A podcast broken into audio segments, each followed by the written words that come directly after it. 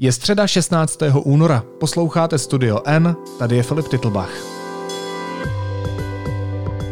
Dnes o tom, jak získat zakázky od litoměřické radnice.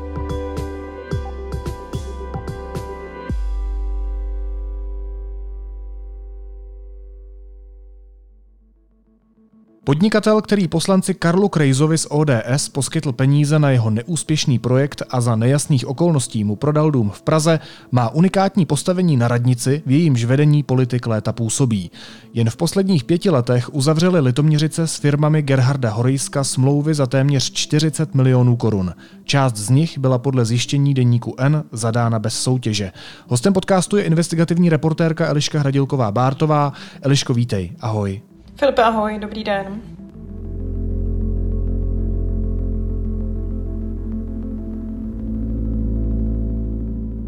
Vy jste uh, podnikal s panem Horejskem, měli jste biznisové vztahy, znáte se, tak jestli můžete vyloučit to, že eh, jakoby to, byl, to nebyl důvod toho, proč eh, ty výhodnější postavení vlastně mělo při tom zadávání těch veřejných zakázek. Jo? Tak já to vylučuju, jako já, já si myslím, že jsem ani stavební firma nebyla, nebyla ani, řekněme, to, co by mě zajímalo, mě zajímala ta elektromobilita. A já si myslím, že je důležité, za jaké ceny se to, se to stavilo.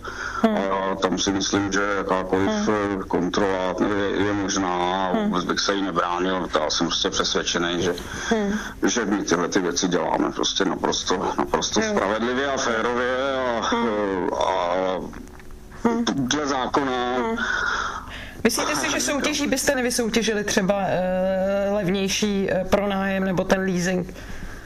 A kdy se soutěžilo? No, nikdo se nepřihlásil, a pak už se nesoutěžilo. Uh, myslíte, uh, v té, ta, ta první soutěž se soutěžila? Ta první se soutěžila, to se přihlásil jeden a pak, pak už se to nesoutěžilo. Pak se, pak se to prodloužilo. Pak už se to dávalo napřímo. Myslím si, že, že není možné očekávat dneska, jako, hmm. že by to byly levnější podmínky, hmm. proto se to prodloužilo.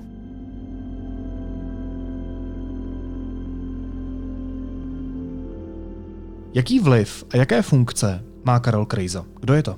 Karel Krejza má vlastně několik eh, funkcí, které jsou vlastně relativně významné, minimálně regionálně, protože on je šéf eh, ústecké ODSky, zároveň je to poslanec, současně je místostarosta Litoměřic, zasedá také v radě, která vlastně schvalovala klíčová rozhodnutí, která právě dopomohla k těm zakázkám, které byly uzavírány bez soutěže. Takže ta jeho pozice je, myslím, zvláště třeba v té ODSce relativně, relativně důležitá. Tak a ještě než se posuneme k tomu příběhu, tak druhé jméno, které jsem zmiňoval v úvodu. Kdo je Gerhard Horejsek? Gerhard Horejsek je relativně uh, starý pán, je mu 81 let a je to člověk, který má po Česku několik autosalonů. Uh, zároveň uh, tato firma má další Eh, společnosti, které se zabývají například eh, výrobou podlah, stavebními pracemi eh, a podobně. Takže jakoby ta skupina se relativně rozrostla, nicméně, jak už jsem říkala, tak pan Horejsek už je starší pán, takže to vedení firmy je teď na jeho synovi René Horejskovi. Jaký vztah mají tito dva pánové, o kterých jsme teď mluvili, tedy pan starší Horejsek a pan politik Krejza? Hmm. My jsme o tom hovořili právě s panem poslancem Krejzou, protože nás právě zajímalo, jak, jak ten vztah vlastně vzniknul, jak je blízký. A tak můžeme vycházet z toho, co, co on říká. A on to definuje tak, že s panem starším Horejskem se vykají, se synem René si tykají, ale každopádně pan Horejsek starší sehrál pro pana Krejzu velmi klíčovou roli a to, že eh, mu vlastně vytrhl nebo se snažil vytrhnout eh, ten z paty eh, v případě, kdy pan Krejza byl součástí nebo rozjížděl takový velkolepý projekt na výstavu obchodního centra v Českých Budějovicích, který stál velké peníze. A Krejzovi tyhle ty peníze už docházely tak se obrátil právě s žádostí o pomoc na pana Horejska, protože podle svých slov, jak jsem pan Krejza říkal, tak to byl poslední člověk, který, nebo jediný člověk, o kterém věděl, že má spoustu peněz a o kterým tušil, že by byl ochotný mu pomoci. Takže se na něj s touto žádostí obrátil a pan Horejsek mu vyhověl, poskytl mu nějaký obnos peněz, lze předpokládat, že významnějšího charakteru, protože Eh, za tu půjčku, kterou eh, Krejzovi respektive do toho projektu jeho dal, eh, získal zástavou v podstatě dům v Praze v nějaký hodnotě, já nevím, třeba odhadem 10-12 milionů korun.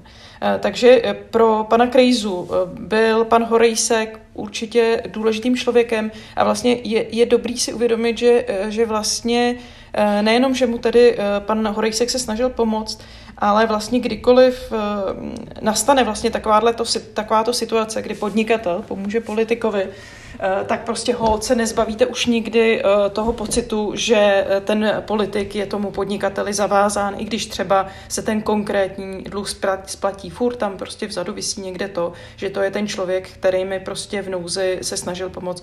A mimochodem teda nakonec ani tahle ta finanční injekce od pana Horejska nijak nepomohla a celý ten projekt, ve kterém se pan Krejza angažoval, zkrachoval. No a pokud se nepletu, tak Horejskova firma kromě toho také sponzorovala ODS. Tam je taky to spojení. Jo, eh, to, to je ještě další, ano, eh, vlastně dvakrát v roce 2012, v roce 2016 eh, poslala tato firma po 50 tisících ODSC, jejímž je právě pan Krejza členem. Samozřejmě můžeme jenom spekulovat, jestli to mělo nějakou souvislost nebo nemělo, ale prostě je, je to fakt. No a jak se tyhle finanční toky, tahle podpora, ať už panu Krejzovi, anebo ODS, jak se to panu Horejskovi vyplatilo? Eh, asi neumím říct, jestli eh, neumím dát to rovnítko, že to, že eh, mu pomohl, takže znamená, že mu pan Krejza pomohl pak na radnici. Nicméně může vycházet z faktů, které se nám podařilo schromáždit a vlastně i z takové časové osy, která ukazuje, že eh, po té, co vlastně mm, eh, pan Krejza s panem Horejskem uskutečnili ještě další transakce, nikoliv jenom to půjčení peněz, tam právě proběhlo ještě to, že ten dům, který byl zástavou v podstatě za tu půjčku eh, panu Horejskovi, eh, tak pan Horejsek chtěl místo něj potom peníze, když ten projekt zkrachoval. To znamená, že pan Krejza je od něj odkoupil a zaplatil mu nějakou částku, asi 8,2 milionů korun. Takže tam proběhla tato transakce, na kterou upozornili reportéři ČT a uvedli tam pochybnosti, které kolem, kolem toho panují. No a e, po této transakci e, vlastně se začaly odvíjet e, významné vlastně zakázky pro firmu pana Horejska na radnici v Litoměřicích, kde pan Krejza působí jako místo starosta i jako radní a kde má v gestci elektromobilitu a právě v tom se vlastně ty jejich cesty potkaly podnikatelské, protože pan Horejsek tím, jak má autosalony, tak zároveň posk- začal poskytovat městu elektromobily.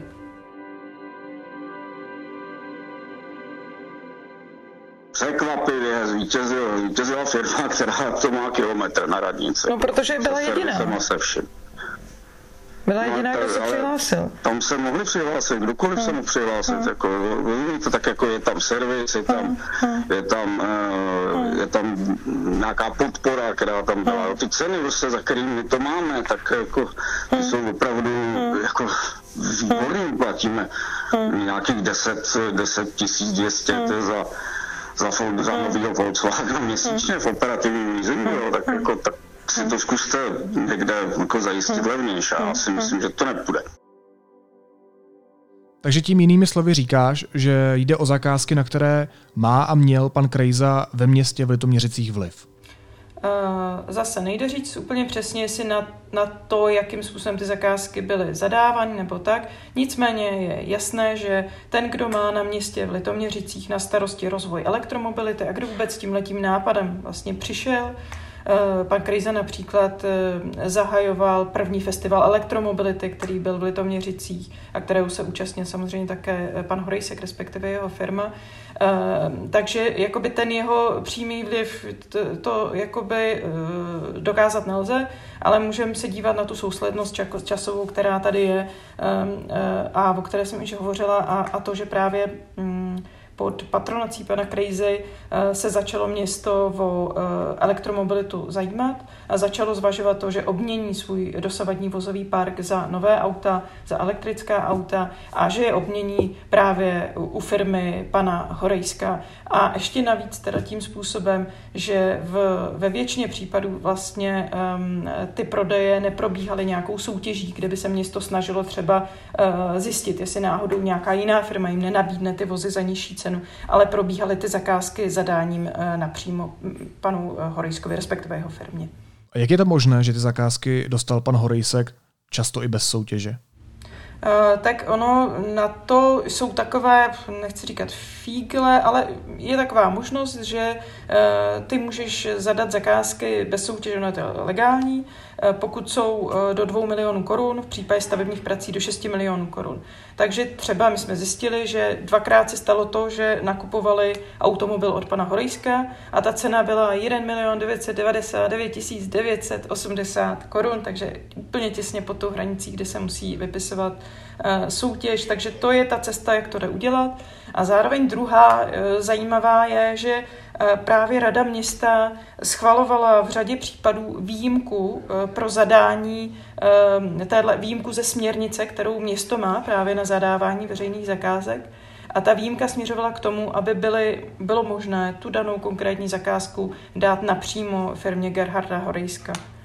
A ještě je tam vlastně zajímavý motiv, nebo moment spíš, kdy zároveň mezi eh, těmi zakázkami, které tady eh, pan Horejsek dostával, nebo smlouvami, které s nimi město uzavíralo, s ním uzavíralo, tak eh, ještě probíhaly takzvané sponzorské smlouvy. To znamená, že pan Horejsek naopak eh, městu daroval například eh, dva elektroskútry, takže tam byly i ty kroky toho, že pan Horejsek prostě poskytoval městu něco zadarmo a zároveň následně na to získával smlouvy bez soutěže. A o jak velkých penězích se bavíme? Kolik si podnikatel Horejsek na Litoměřicích skrze ty zakázky, které byly bez soutěže často, které měl úplnou náhodou, tedy dejme tomu v gestci pan Krejza, kterému úplnou náhodou, dejme tomu, Horejsek dříve pomáhal, tak kolik si podnikatel vydělal na tom městě? Tak my se bavíme, eh, my se zkoumali to pětileté období zpátky a eh, to bylo nějakých 45 zakázek a dodatků a e, jedná se o nějakých 40 milionů korun, ale ani to e, vlastně není finální účet, protože e, my jsme se vlastně dívali jenom na zakázky, které zadávalo město, nebo ty smlouvy, které uzavíralo s panem Horejskem, ale těch smluv je tam mnohem více a ještě za větší objem peněz s příspěvkovými organizacemi města, jako je nemocnice nebo technické služby a podobně, kterým také dodávali auta a různé další smlouvy. Takže ten, ten objem je, je, je můžeme říct, že v řádu desítek milionů korun.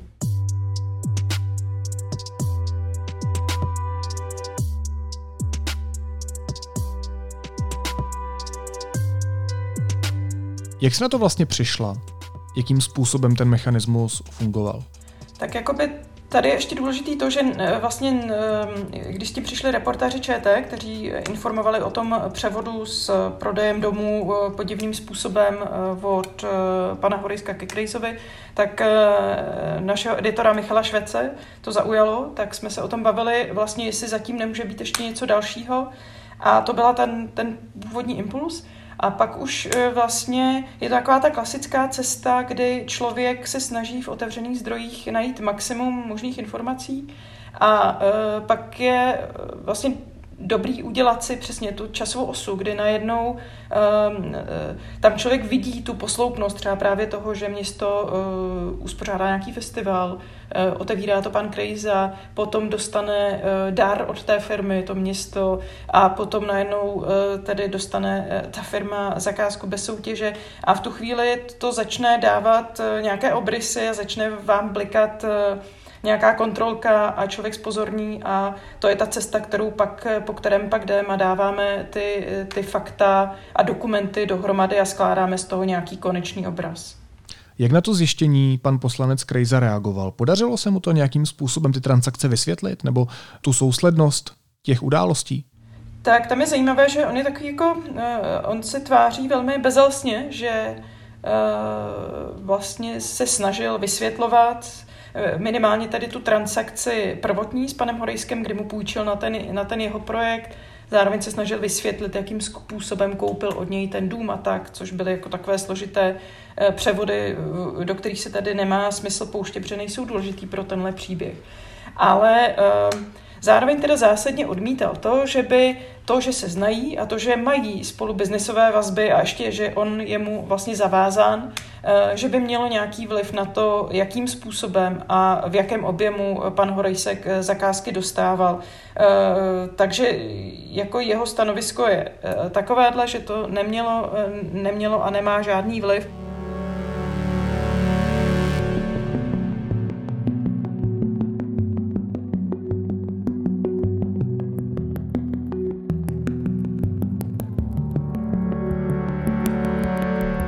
Takže když jakoby se na to podíváte i vy, jako s odstupem, považujete tenhle princip za, za standardní, teda, jo? Jakým způsobem se zadávají zakázky u vás eh, firmě Gerhard Horejsek? A za transparentní? Ano, já si nemyslím, že to bylo nějaké zvýhodnění, v žádném případě to naprosto popírám. A, a... Že si nemyslíte, že může hrát roli to, že se znáte, že víte, že prostě děláte elektromobily, že to umí jako levnějc, že jo, nebo tak, jo? Ne, ne, ne, ale já se znám vlastně se všemi hmm. Eh, podnikateli, kteří hmm. Eh, v Litoměřicích hmm. jako dělají stavební zakázky hmm. a, a prostě protože hmm. to město je malý, prostě se známe, jako hmm. většinou si tykám taky, hmm. ale to neznamená, ne, že, že to, že Jasně. Eh, jsou nějakým způsobem zvýhodňováni. Hmm.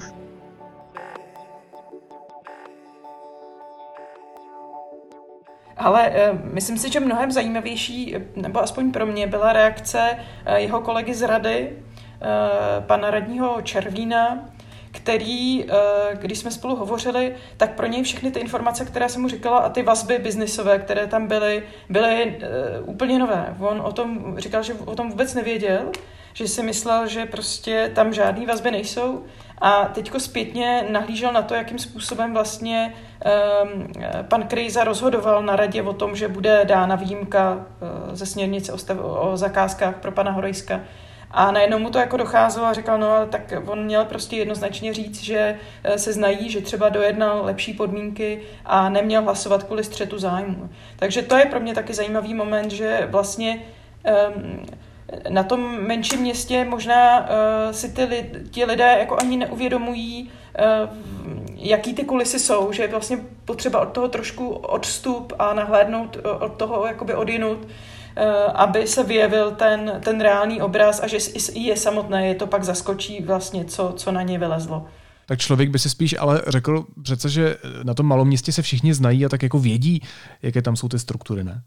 Taky jsem si to myslela, ale v, jako je, je možný i tohleto, že, že prostě, on sice říkal třeba pan Červín, že tak jako něco říkalo a tak, ale že uh, ne, nemá nikdo jako důvod, motivaci to nějak zkoumat ani možnosti, ani asi čas, chuť takže s tím prostě nezabývají. Nepřijde jim to třeba důležité a jsou to vlastně dílčí jednotlivosti, které si nikdy nedají jakoby dohromady. A takhle, když to najednou vidíš přesně třeba v té časové ose, v těch všech souvislostech, tak ti to najednou dojde, že to je problém. Ale v tu chvíli, kdy prostě projednáváš eh, pět zakázek za rok mezi jinýma jako 20, eh, eh, tak ti to nenapadne, nedojde ti to, že to je důležitý. A oslovila si i podnikatele Horejska? Řekl on k tomu něco? Samozřejmě tak je vždycky součást té naší práce, že musíme oslovit eh, lidi, kterých se to týká. Eh, takže jsem volala panu René Horejskovi, tedy synovi, a on se po telefonu nechtěl vůbec bavit, potom odkazoval na právníka a následně, když tedy jsem říkal, že já potřebuji znát přímo jeho názor, nikoliv teda názor právníka, eh, tak mi řekl, ať pošlu otázky e-mailem, což jsem udělala, ale do vydání textu po dobu několika dní vlastně nepřišla žádná odpověď. Pojďme to celé možná schrnout. Proč je to celé, proč je tenhle celý koncept problematický? Jak, jak, jak ho vnímají protikorupční experti?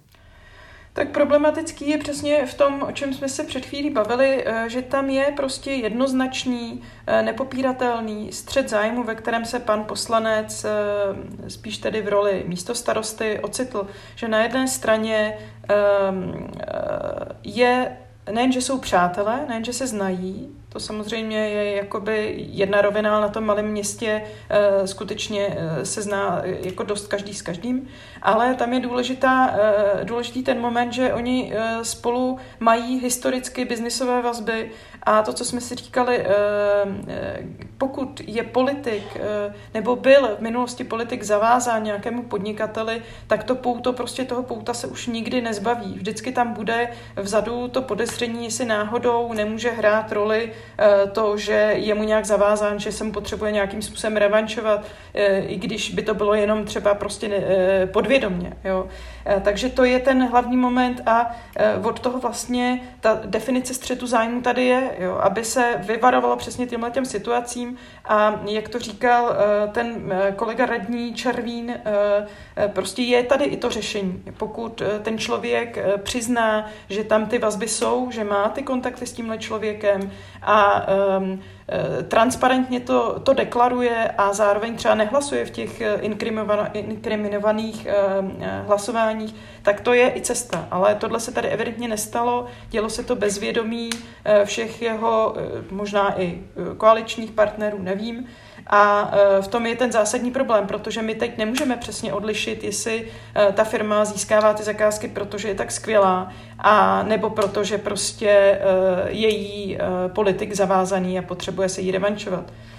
A tam je ještě vlastně zajímavý moment, že ty biznisové vazby mezi panem Krejzou a tím podnikatelem Horejskem trvají v podstatě dodnes, protože ten podnikatel, pan Horejsek, respektive jedna z jeho firm, eh, sídlí v domě, který patří panu Horejskovi a platí mu za to nájemné. Takže tam ty vazby jsou prostě eh, stále živé. Je tohle v něčem, Eliško, symptomatické? Děje se tohle často na eh, českých, moravských a sleských radnicích, tohle spojení lokálních politiků a podnikatelů, respektive spíš těch problematických vazeb a střetů zájmů, které můžou vést k takovým excesům, jaký popisujeme teď v tomhle případě?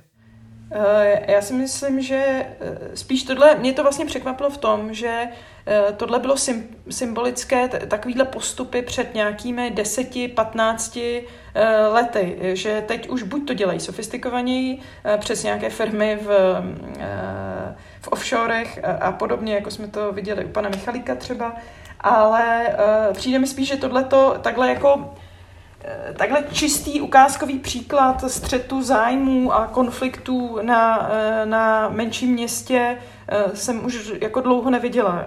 Že mi spíš přijde, že to je taková symbolika nějakých devadesátek nebo přelomu milénia, než, než teď. Teď se to, myslím, dělá skutečně nějak trošku už tak aby na to nebylo, nebylo tolik vidět, a nebo dokonce jsou i e, příkladné radnice, kde právě e, mají striktní pravidla pro ten střed zájmu a kde se to už jako naučili dělat transparentněji a férověji. Do 90. a 0. let jsme se vrátili s reportérkou deníku N. Eliškou Hradilkovou Bártovou. Eliško, moc ti děkuju a měj se moc hezky. Ahoj. Hezký den, nashledanou. Děkuji moc, mějte se, nashledanou.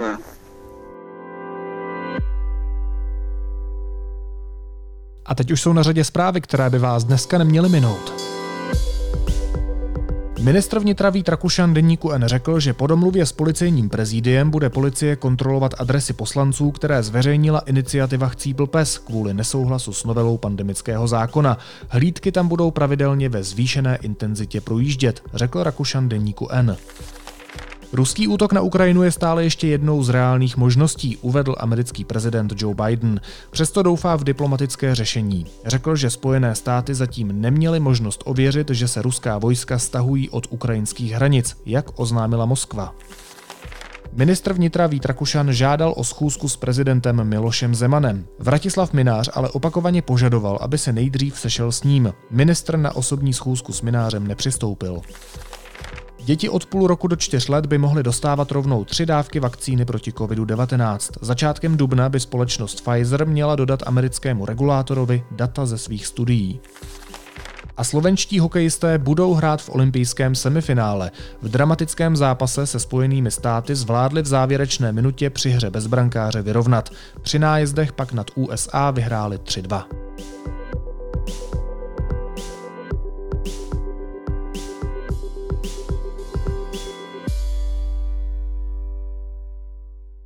A na závěr ještě jízlivá poznámka. Tomio Okamura se se svými kolegy vsadil, že na půdě sněmovny v tomto volebním období prosadí jediný zákon, a to zákon schválnosti. K jeho přijetí totiž není potřeba nadpoloviční většina poslanců. Naslyšenou zítra.